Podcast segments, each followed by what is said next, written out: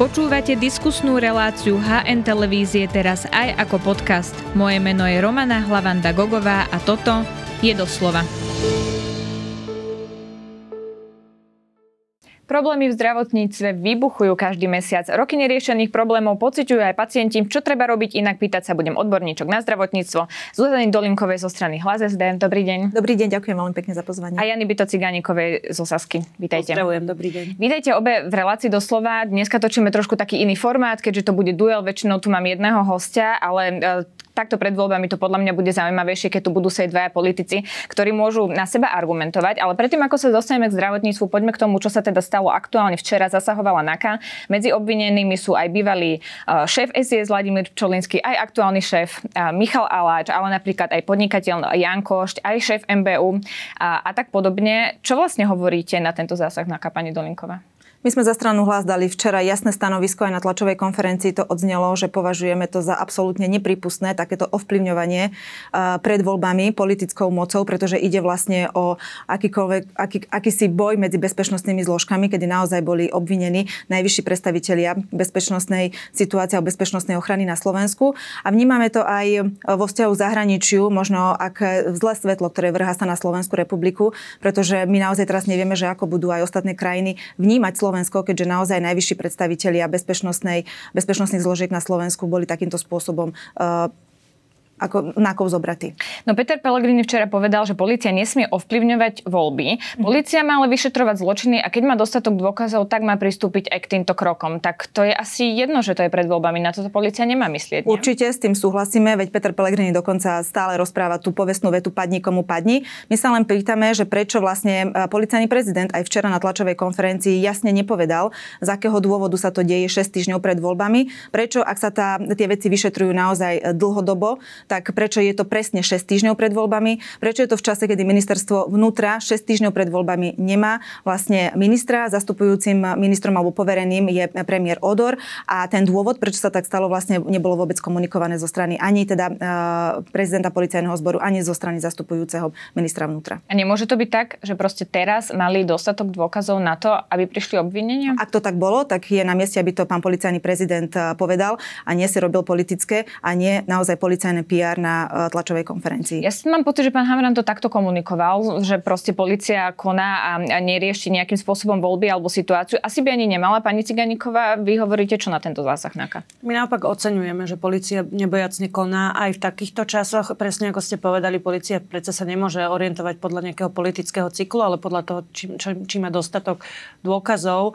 Tá včerajšia akcia ukazuje opäť a potvrdzuje opäť, že za čias vlády Smeru tu bol unešený štát, boli tu problémy a uh, jediné, čo by som možno podotkla, lebo nejak chcem, mám potrebu povedať, je, že aj my očakávame uh, od policajného prezidenta odpovede na otázky práve preto, aby spoločnosť uh, nemala nejaké, ja neviem, nejaké pochybnosti.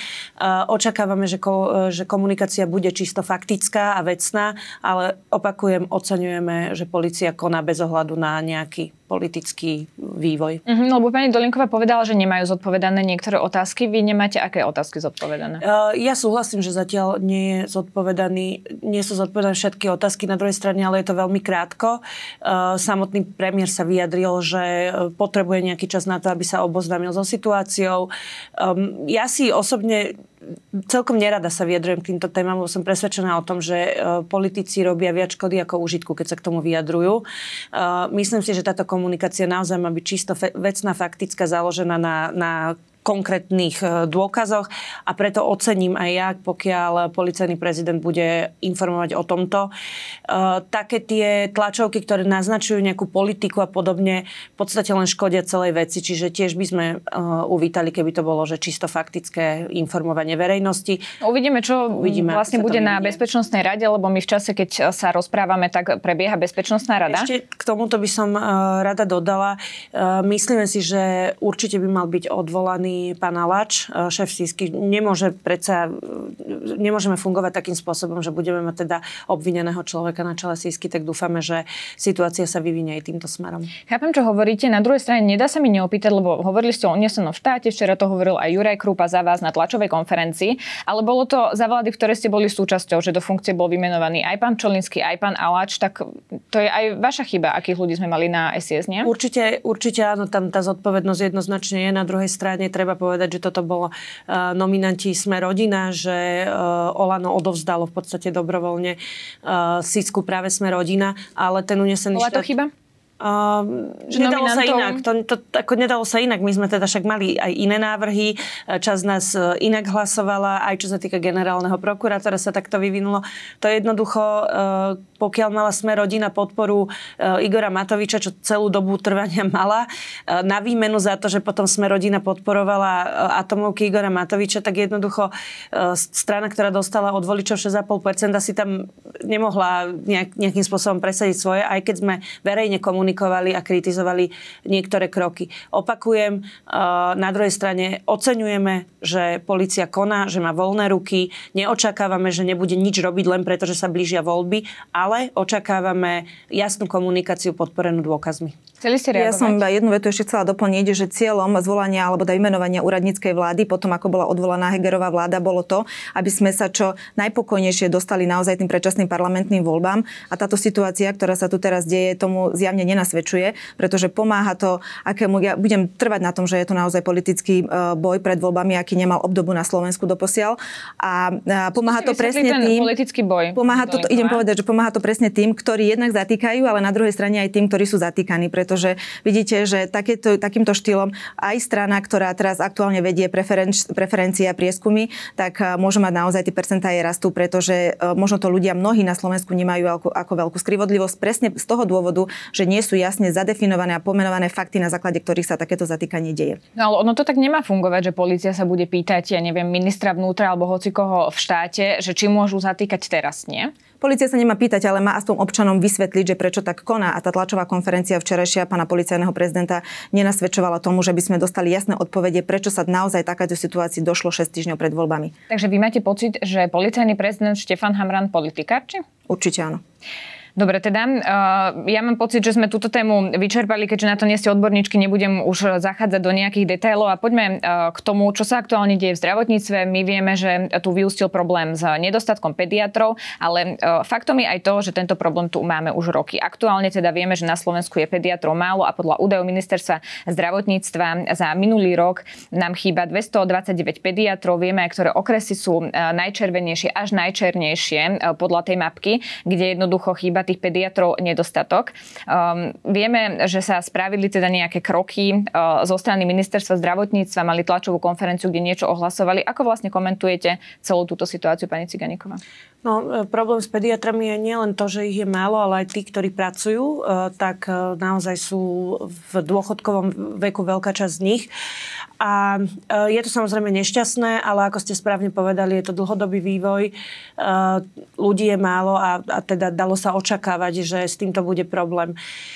Eh, nepovažujem úplne za šťastné, napriek tomu, eh, že sa situácia ide hasiť a riešiť nejakými návrhmi na mimoriadnu schôdzu a veľkými systémovými zmenami eh, pred voľbami. To z toho dôvodu, že naozaj, keď už teda to, sa to roky ťahá, tak hádam to už počka na novú vládu a zároveň hovoríme, že sa dajú teraz robiť opatrenia, na ktoré nie je potrebná mimoriadná schôdza.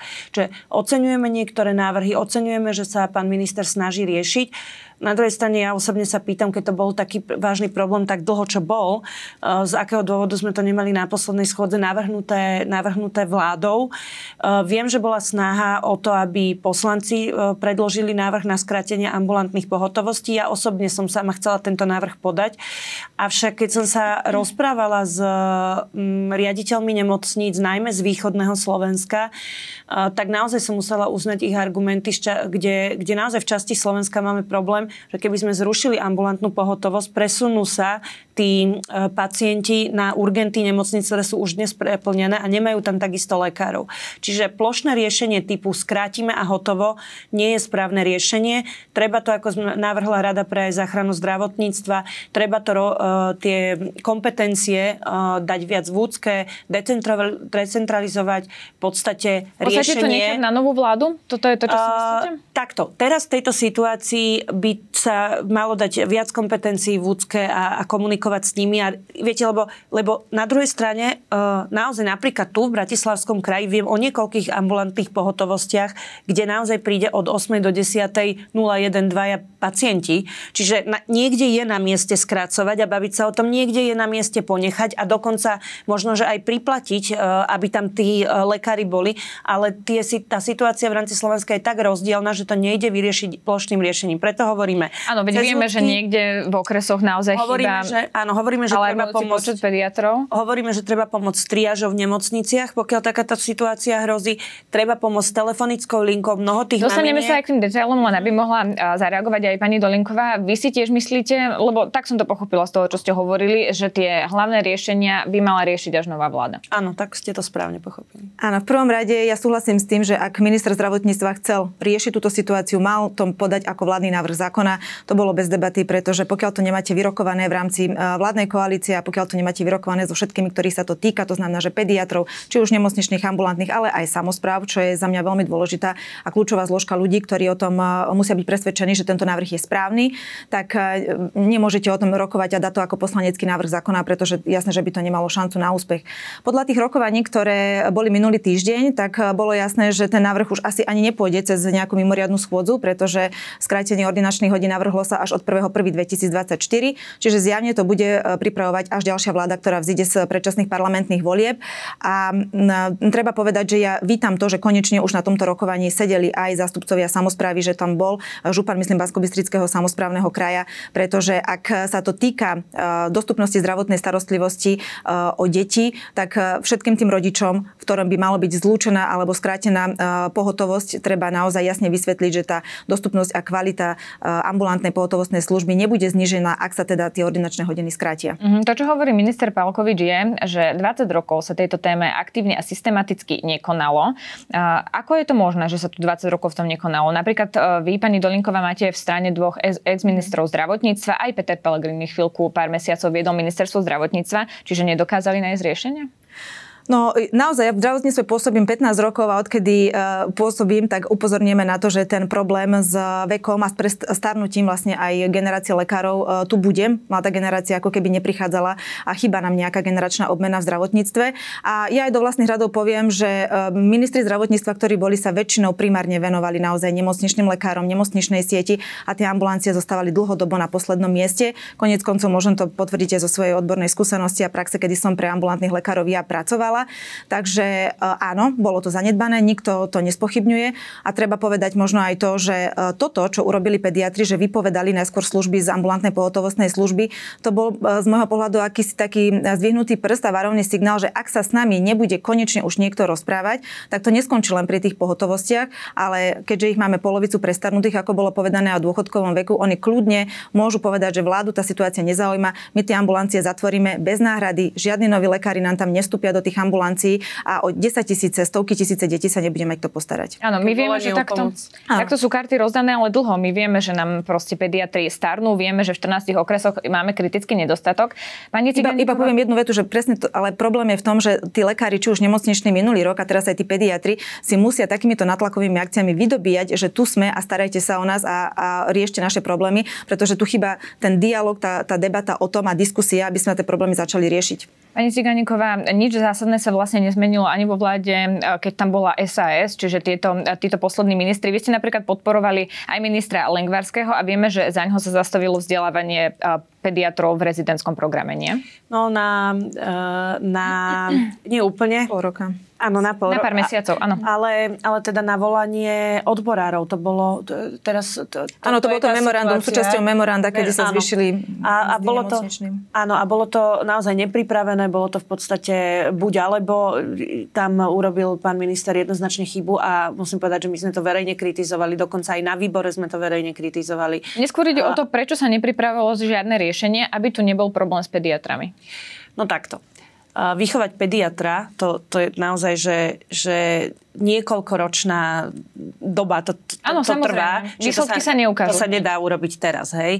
A Je snaha... Dá sa aby- pripraviť opatrenia, aby sme o pár rokov videli, že sa ten problém zastabilizoval. Áno, čo som si všimla, čo bola snaha, alebo je snaha, bola snaha uh, v podstate nejakým spôsobom zjednodušiť, zrýchliť štúdio, štúdium, uh, nabrať viac tých študentov. Uh, nepovažujem to však za dostatočné.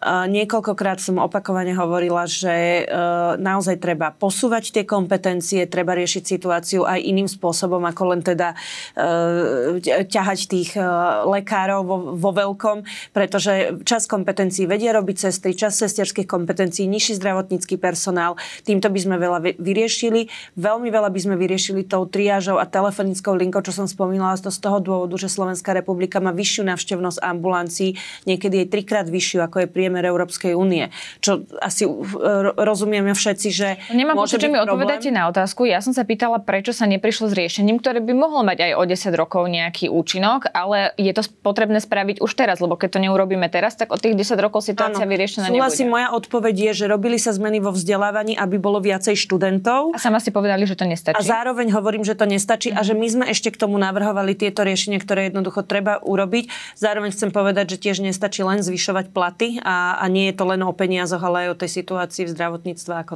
takej. Lebo ja mám pocit, že tu sa riešenie nenašlo, ako hovorí minister Palkovič 20 rokov preto, lebo to nie je niečo, čo je vidno hneď a nie je možné si to dať na billboard. Ešte sa, jednu, pani vetu, ešte jednu vetu dodám. To, čo urobila vyslovene Saska, uh, aj ja osobne som pretlačila, presadila 4,5% platbu za poistenca štátu, čo bolo do miliardy budúci rok uh, peňazí navyše.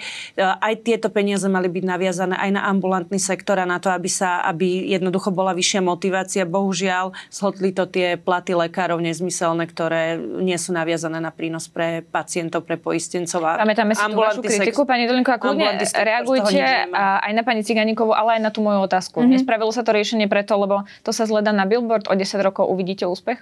Ja si myslím, že to nie je o tom, či sa to dá dať na billboard alebo nie a tých lekárov, zdravotníkov a pacientov to nezaujíma, či to bude na billboarde, ale reálne potrebujú dosahovať a cítiť, že v tom zdravotníctve niečo funguje a nie, že nefunguje. A ja myslím, že objektívne, a tu aj kolegyňa bude určite so mnou súhlasiť napriek tomu, že bola súčasťou predchádzajúcej vlády, že nikdy v zdravotníctve sa nerobilo tak zle, alebo nebolo tak zle ako za posledné 3,5 roka.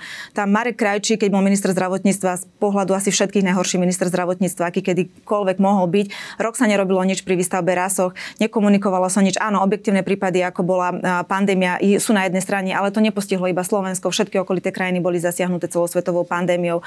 To zdravotníctvo nič sa nerobilo, čo by bolo potrebné. Nerobila sa nejaký manažment pacienta, proste nerobili sa opatrenia, ako má pacient cestovať, keď dostane COVID od ambulancie všeobecnej špecialistovi, prípadne do nemocnice. Zanedbané boli veci. Minuli sa miliardy, milióny vlastne na testovanie. Peniazy sa vyhadzovali vonkom inom. A teraz hovoríme, že treba dofinancovať účelovo iba jednu zdravotnú poisťovňu. Boli to historicky najhoršie rozpočty pre zdravotníctvo za posledné tri roky, ke- aké sme, aké sme kedykoľvek mali. Takže Ja rozumiem, čo ja si hovoríte, myslím, že ale tí 20 lekári... rokov sa s tým nič nerobilo. Mne ide o Určite. to, ako je možné, že sa s tým nič nerobilo, keď sme vedeli, že sa dostaneme do tejto situácie. Máte na to odpoveď? V tom čase b, ja som v zdravotníctve ani na, nepôsobila. Keď hovoríte 20 rokov, bola som skôr na tej odbornej stránke a to sa musíte pýtať bývalých ministrov zdravotníctva, ktorí tu boli, alebo pre, vla, predsedov, prečo s tým nič nerobili. Dobre, necháme zareagovať pani Ciganikovú. Ja určite budem s kolegyňou súhlasiť v tom, čo hovorila. Na druhej strane predpokladám, že objektívne budeš uh, pani Dolinková súhlasiť ty so mnou uh, v tom, že naozaj to, že tu dnes nemáme uh, lekárov, a to, nie, to sa netýka len pediatrov, mnohých špecialistov a tak ďalej, to, že tu dnes nemáme sestry, to naozaj nie je um, vina tejto vlády a nie je, to, nie je to dopad posledných troch rokov. To je niečo, čo znamená, že pred 6, 7, 8 a ďalej rokmi sa tí lekári neprišli, lebo jednoducho nebol dostatočný záujem. A keď sa pýtate úplne pochopiteľne, že prečo, tak odpovedie, no ne, vtedy sa nerobilo v zdravotníctve, že vôbec nič. Ja rozumiem, prečo sa pýtate aj nás, že prečo sa nedialo, tak aspoň sa za nás schválila nemocničná reforma, lieková reforma, to napriek, napriek tomu, uh, že bol COVID, to, to, to takisto bolo správne povedané, ale uh, robili sa niektoré kroky, toto jednoducho urobili sa zmeny vo vzdelávaní, robia sa ďalšie zmeny, ale jednoducho opakujem, nestačí to, nestačí to preto, lebo roky predtým sa naozaj nekonalo v mnohých oblastiach, na tom, na to sme mali aj mnohokrát zhodu. Uh, myslím si, že tam padla dokonca kritika, ja si pamätám, že som bola s pánom doktorom Balažom, ktorý to teraz síce nie je, ale nepoviem nič zlé, ktorý on sám povedal, áno, nekonali sme dostatočne. Niekoľkokrát sme sa bavili v diskusii s pánom Raším takisto.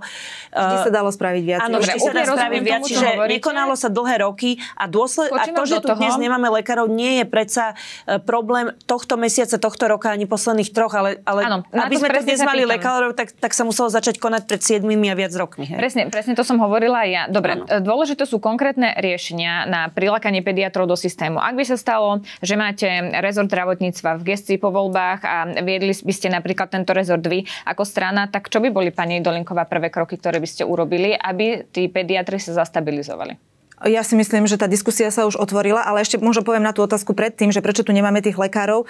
Aj e, Peter Pellegrini, keď bol premiérom a e, Andrea Kalavská, ministerka zdravotníctva, tak tedy sa predsa navyšil počet aj slovenských študentov. Ja viem, že by to bolo 5 rokov, že by ešte sme ich tu možno nemali úplne celých vyvzdelávaných, ale už by sme aspoň pokračovali v tým, že každý rok by sa príjmal väčší počet študentov medicíny a nemuseli by tí študenti odchádzať pracovať do zahr- alebo študovať do zahraničia. Dobre, ale aby sme zostali. už neostali v minulosti, Ak... čiže čo konkrétne treba spraviť? Príde nový minister na ministerstvo zdravotníctva z, vášho, z vašej strany, budete viesť rezort, tak čo sú prvé kroky, aby sme tu kľudne aj o 5 rokov, ale videli zastabilizovaný systém? Ak hovoríme konkrétne o pediatroch, tak tam si myslím, že tá diskusia minulý týždeň na ministerstve zdravotníctva aspoň podľa medializovaných informácií prebehla, kde naprieč všetkými, tí, ktorí tam boli zúčastnení, hovorím aj nemocniční, aj pediatri, ambulantní, ale aj župy, bola dohoda na tom skrátený ordinačných e, hodín pohotovosti do 20. hodiny. To znamená, že treba iba pripraviť legislatívny návrh, ktorý parlament e, schváli.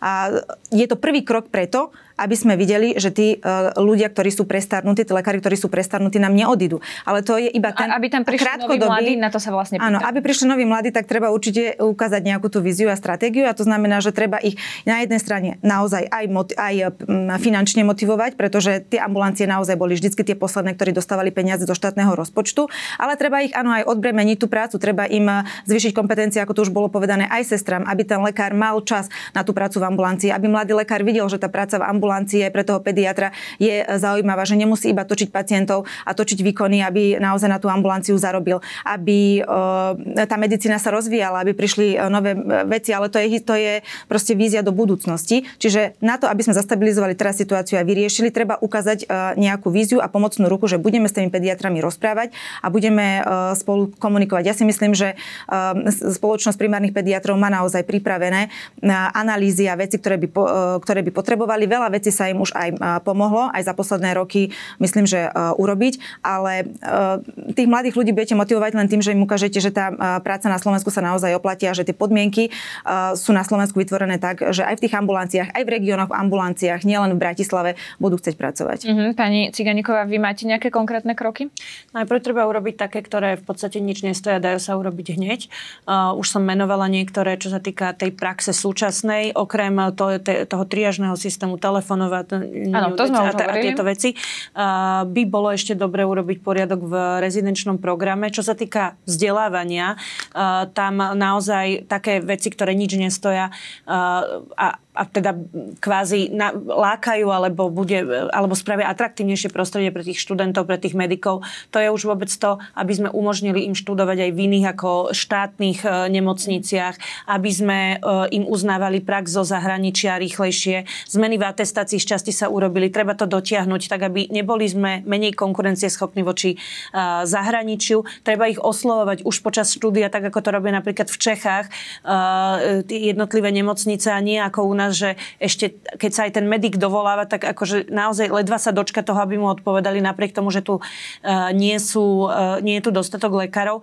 A ja musím povedať jedným dýchom, uh, to, čo už akože je naozaj náročnejšia zmena, treba zmeniť vzdelávanie, uh, treba zmeniť, prepačte, odmeňovanie aj nemocničných lekárov na základe výkonu. Pretože pokiaľ my to máme urobené takým spôsobom, že ten lekár dostane bez ohľadu na to, či ešte je o 12. o jednej v práci, bez ohľadu na to, koľko on operuje, bez ohľadu na to, aké má čakačky, ako má výsledky, ako má spokojnosť pacientov, keď on dostane svoju garantovanú mzdu v nemocnici, ktorá je stále lepšia a lepšia uh, a nemusí preto nič navyše urobiť, tak samozrejme, že potom sa nám do ambulantu nikto nehrnie, pretože tam je oveľa väčšie riziko. Tam vzniká situácia, že e, štát diktuje ceny, štát diktuje podmienky, dáva tam malo peňazí a tí ambulantní lekári jednoducho majú ťažkú situáciu. Čiže okrem zmeny financovania a podpory ambulantného sektora som presvedčená o, o tom, že treba naozaj aj v nemocničnom sektore naviazať financovanie na výkon. To, celé toto máme dopodrobná obsiahnuté v našom programu. Na, na, na výkon a na výsledky. Posuňme sa ďalej, pretože včera ministerstvo zdravotníctva informovalo, že projekt Rásochy napreduje. Oni hovoria, že dostali ďalšie dve časti projektovej dokumentácie. Ako to komentujete, pani Dolinková? No, chvála Bohu, pretože v Rasochy, ako sa, keď sa povedalo v júni, že Rasochy sa nebudú teda ani tá hrubá stavba stavať z plánu obnovy, zostalo dva mesiace úplne ticho. Okrem toho my sme minulý týždeň upozornili na tlačovej konferencii, že už aj výstavba hrubej stavby Martinskej univerzitnej nemocnice nám podľa semaforu má oneskorenie a trošku meška. Takže e, hovorím, že je to síce možno, že len mesiac, ale z mesiaca sú, sú dva, potom je to pol roka, rok a môže sa stať, že aj naozaj ten Martin nebude. A e, komentujem to samozrejme pozitívne, len e, stále je, to, stále je to podľa mňa málo, pretože my sme pri tých rasochách eh, strátili veľmi veľa. Mohli sme financovať minimálne hrubú stavbu z plánu obnovy, tak ako to tá vláda predchádzajúca nastavila, napriek tomu kvôli neschopnosti, naozaj neschopnosti eh, sa to nestihlo. Všetci sme vedeli, tí, ktorí sme ten plán obnovy v zdravotníctve videli, že aj napriek tomu, že to tam bolo napísané, je to napísané veľmi, veľmi ambiciozne a eh, kričali sme, že ani tá hrubá stavba zjavne nebude. Po roku... Pri tých rasochách si asi žiadna strana nemá čo vyčítať, lebo evidentne ich to teda postavené nemáme, len sme ich teda zbúrali zbúrali. Peter Pellegrini aspoň zbúral, presne. Vy to ako komentujete? Ja neverím tomu, že sa Rasochy postavia a ani neverím tomu, že je to dobrý plán na tom mieste, pretože ignorovať realitu Borov len preto, že je to súkromný investor, mi príde chore z pohľadu verejných financií a z pohľadu vy by ste občana. To asi by sme to presunuli. To, a to preto, lebo nepríde, nepríde mi zmysluplné mať na jednom konci Bratislavy za dvoma mostami a riekou dve veľké nemocnice a, a zvyšok územia neobsluhovať. Nehovoriac o tom, že keď má ísť o národnú nemocnicu, tak my musíme mysleť na celé Slovensko, nielen na Bratislavu a z diálnice prichádzajú ľudia práve z druhej strany uh, zo zvyšku Slovenska.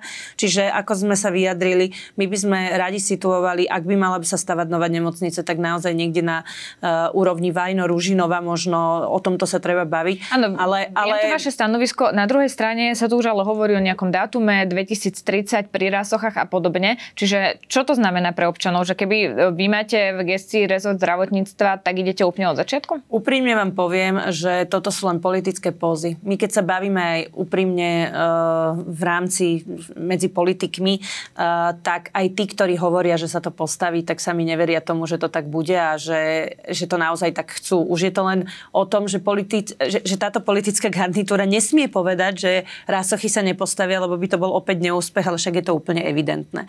Čiže nehovorím, že začneme úplne od začiatku, veď my tu máme štúdie, ktoré hovoria o tom, ako ma, koľko máme lôžok, ako to má vyzerať. E, máme jasnú informáciu o tom, že by sme tu mali mať jednu, maximálne dve veľké nemocnice, kde by sme mali vlastne sa snažiť integrovať všetky nemocnice z Bratislavy. My presne týmto smerom ideme ideme. Jediné, čo hovoríme je, že ten projekt, e, ktorý sa má e, nejakým spôsobom realizovať, my by sme ho určite robili na inom mieste, tak prečo by bolo na nás, lebo zvážili vláda. by sme o tom... Tam nie je žiadne politické zafarbenie. Oni si môžu dovoliť povedať aj to, že to nechceme. Tak, tak úradnícka vláda úplne pochopiteľne pokračuje v tom, čo je začaté. A samozrejme, pokiaľ by sa stalo to, že sa naozaj dostane ten projekt do situácie alebo do, do úrovne, kde, kde už nedáva zmysel niekde začína odzovať, tak by sme e, postavili tie rásachy tam, kde sú. Aj my sami chceme konkurenciu, keďže veríme v tú konkurenciu. Aj my chceme konkurenciu borom, tak aby jednoducho sme, my sa budeme doplňať, ale aby, aby jednoducho tu existovala tá súťaž v kvalite a to predbiehanie ja sa. Ale, ale keď to bude v, takej situa- v, ta, v takom štádiu, že to už nebude dávať zmysel, my si nelahneme na kolajnice. Pokiaľ by to ale v takom štádiu nebolo, hovoríme na rovinu, že by sme chceli os, uh, skôr obslúžiť druhú časť Bratislavy a zvyšok Slovenska, kde naozaj netreba zdolávať dva mosty a, a, a jednu rieku a kde máme aj odpovede na niektoré otázky. Pani Dolinková? Iba krátka reakcia, že to, čo mala urobiť úradnícka vláda počas ešte svojho pôsobenia, mala urobiť možno, že nejaký optimalizáciu siete nemocníc v rámci Bratislavy. To je to, čo chýbalo celej optimalizácie siete nemocníc v rámci celého Slovenska, pretože tu treba naozaj urobiť audit lôžok. My sme na to v rámci Bratislavy teraz myslím, pretože sme na to opakovanie aj vyzývali a tam by sa potom možno ukázalo, že či naozaj treba tú Bratislavu mať situovanú na tých rásochách, či je to ešte logisticky vôbec dostupné a možné, či ten plán, ktorý bol a projekt urobený predtým ešte je dneska na tie doby, na tú dobu na tú infraštruktúru, ktorá v Bratislave je použiteľný, alebo sa baví presne o nejakej inej lokalite. Ale Čiže, národná nová na nemocnica určite v Bratislave musí, musí byť. No, treba určite zauditovať tie lôžka, urobiť medicínsky plán v rámci Bratislavy a urobiť tú kvázi malú optimalizáciu siete bratislavských nemocníc a podľa toho sa rozhodnúť. No, on, ten audit existuje, ale je pravda, že je už starší, starší. je z roku 2017. Boston Consulting Group to robil, čo je nadnárodná spoločnosť, ktorá nemá žiadne politické zafarbenie, žiadny dôvod niečo, niečo riešiť.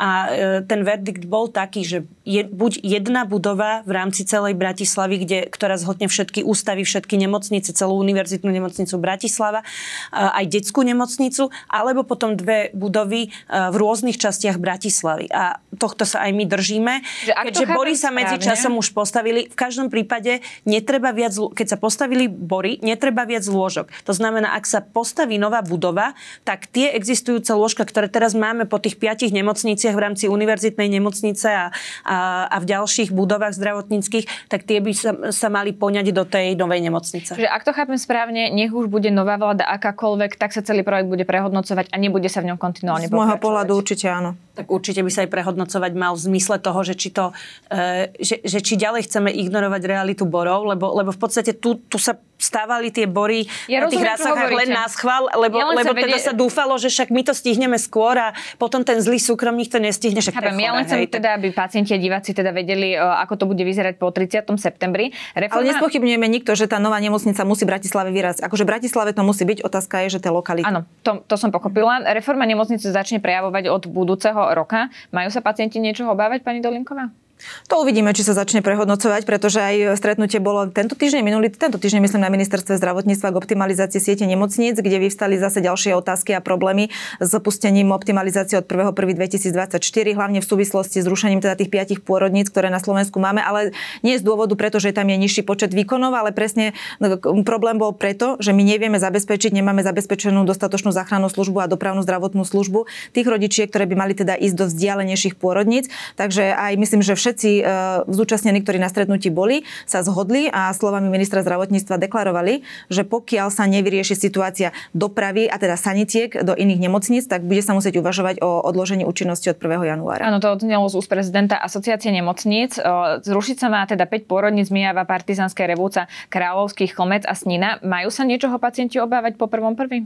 Majú sa obávať toho, že sa nič nezmení. To je v podstate najväčšie riziko. My tu máme dnes nielen pôrodnice, ale aj iné oddelenia, iné špecializácie špecializácie, kde z, zo svetových štatistík a, a dát úplne jasne vyplýva, že pokiaľ, je, pokiaľ sa robí počet operácií a výkonov menší, ako je nejaké číslo, dajme tomu, je dané, je dané pri pôrodoch, je to dokonca viacej. Tam je, myslím, bolo to, že 1000, potom bolo 600, teraz je 400. No, Aktuálne je 400. No, ale myslím si, že optimálne je 1200, naši išli na 900, potom na 400, ale teda štúdie hovoria o tom, že pokiaľ je pôrodov 1200 za rok a ten tým si, e, to znamená, že ten tým to opakuje tak často, že aj v prípade, že prídu nejaké komplikácie, tak je dostatočne erudovaný, pripravený a je tam menej nejakých problémov.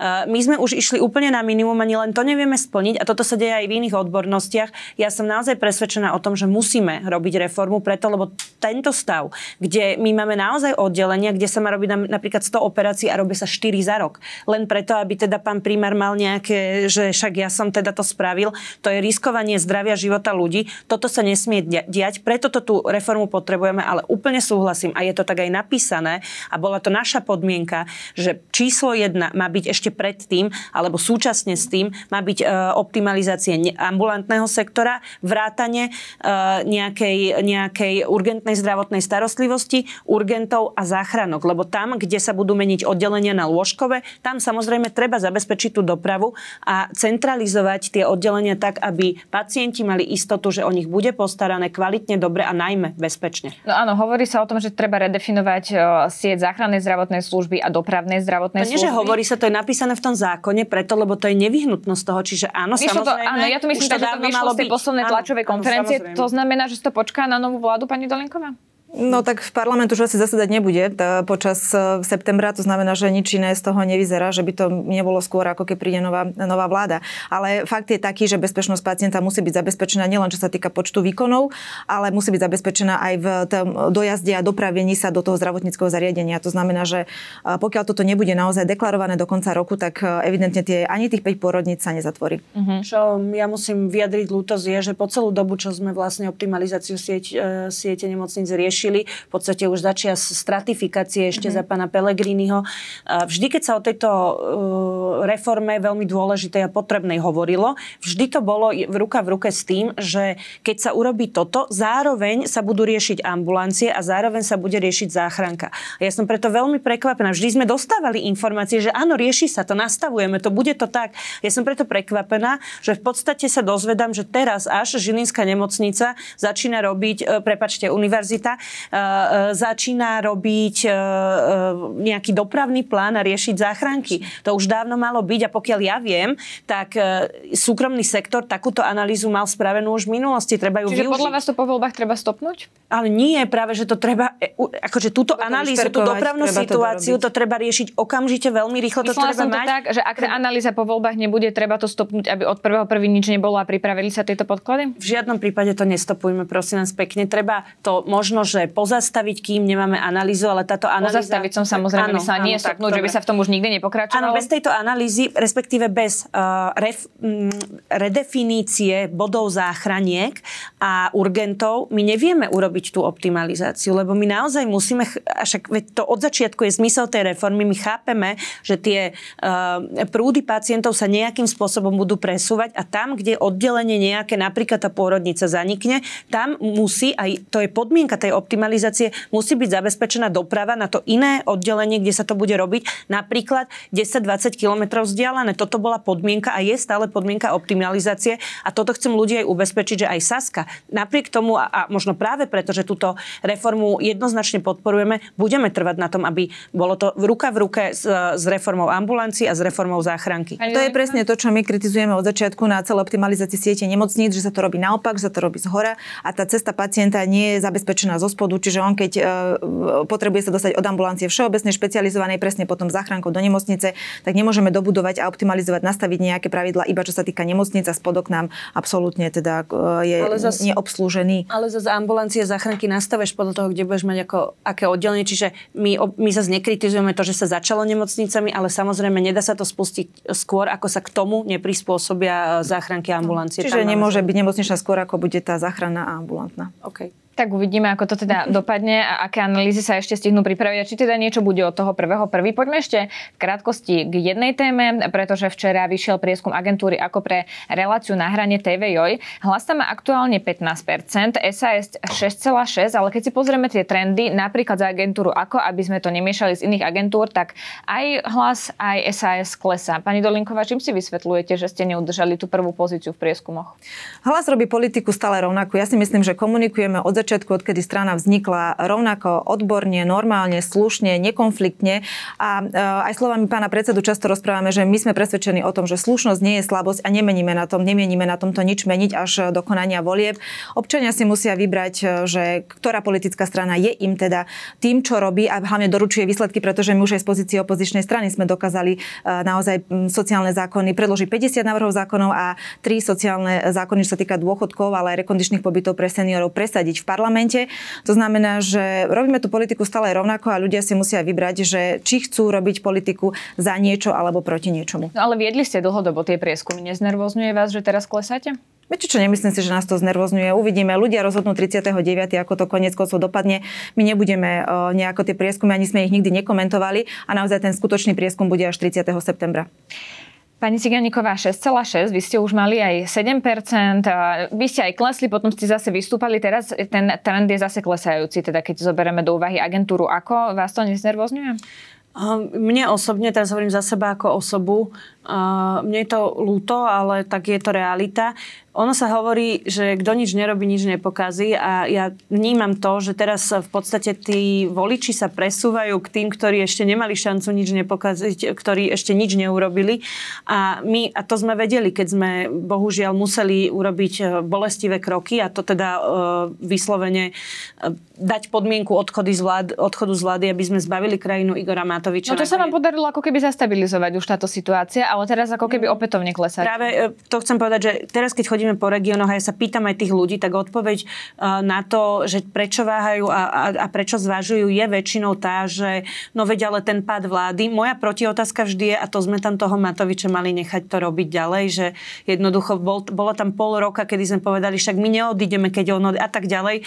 Potom tí ľudia uh, naozaj to prehodnotia, vnímajú to aj našimi očami, tiež sami povedia, nie, nemali ste to tam nechať, uh, nedalo sa inak. Čiže naozaj úprimne veríme tomu, že pokiaľ má niekto program, nemá korupčné kauzy, má skúsenosť a ešte aj sa ukázal v histórii, celej histórii, že naozaj sa vie zastať ľudí a, a, a najmä, že, že sme zárukou toho, že strážime tie verejné peniaze, že nás zaujíma ekonomický rast. Veríme tomu, že byč plieska na konci, že nakoniec sa ľudia rozhodnú pre túto skúsenosť a pevnosť v zásadách a zároveň odbornosť, ktorá znamená vyšší ekonomický rast pre celú krajinu. Tak uvidíme, ako to dopadne. Je pravda, že ešte milión voličov nie je rozhodnutých, tak ešte môžete postupne presviečať Rodiča, ďakujem veľmi pekne, že ste prišli diskutovať. To bola Jana Byto Ciganíková zo strany Sloboda a Solidarita. Ďakujem pekne. Ďakujem za pozvanie. A Zuzana Dolinková zo strany Hlas ST. Ďakujem aj vám. Ďakujem pekne, pekný deň prajem.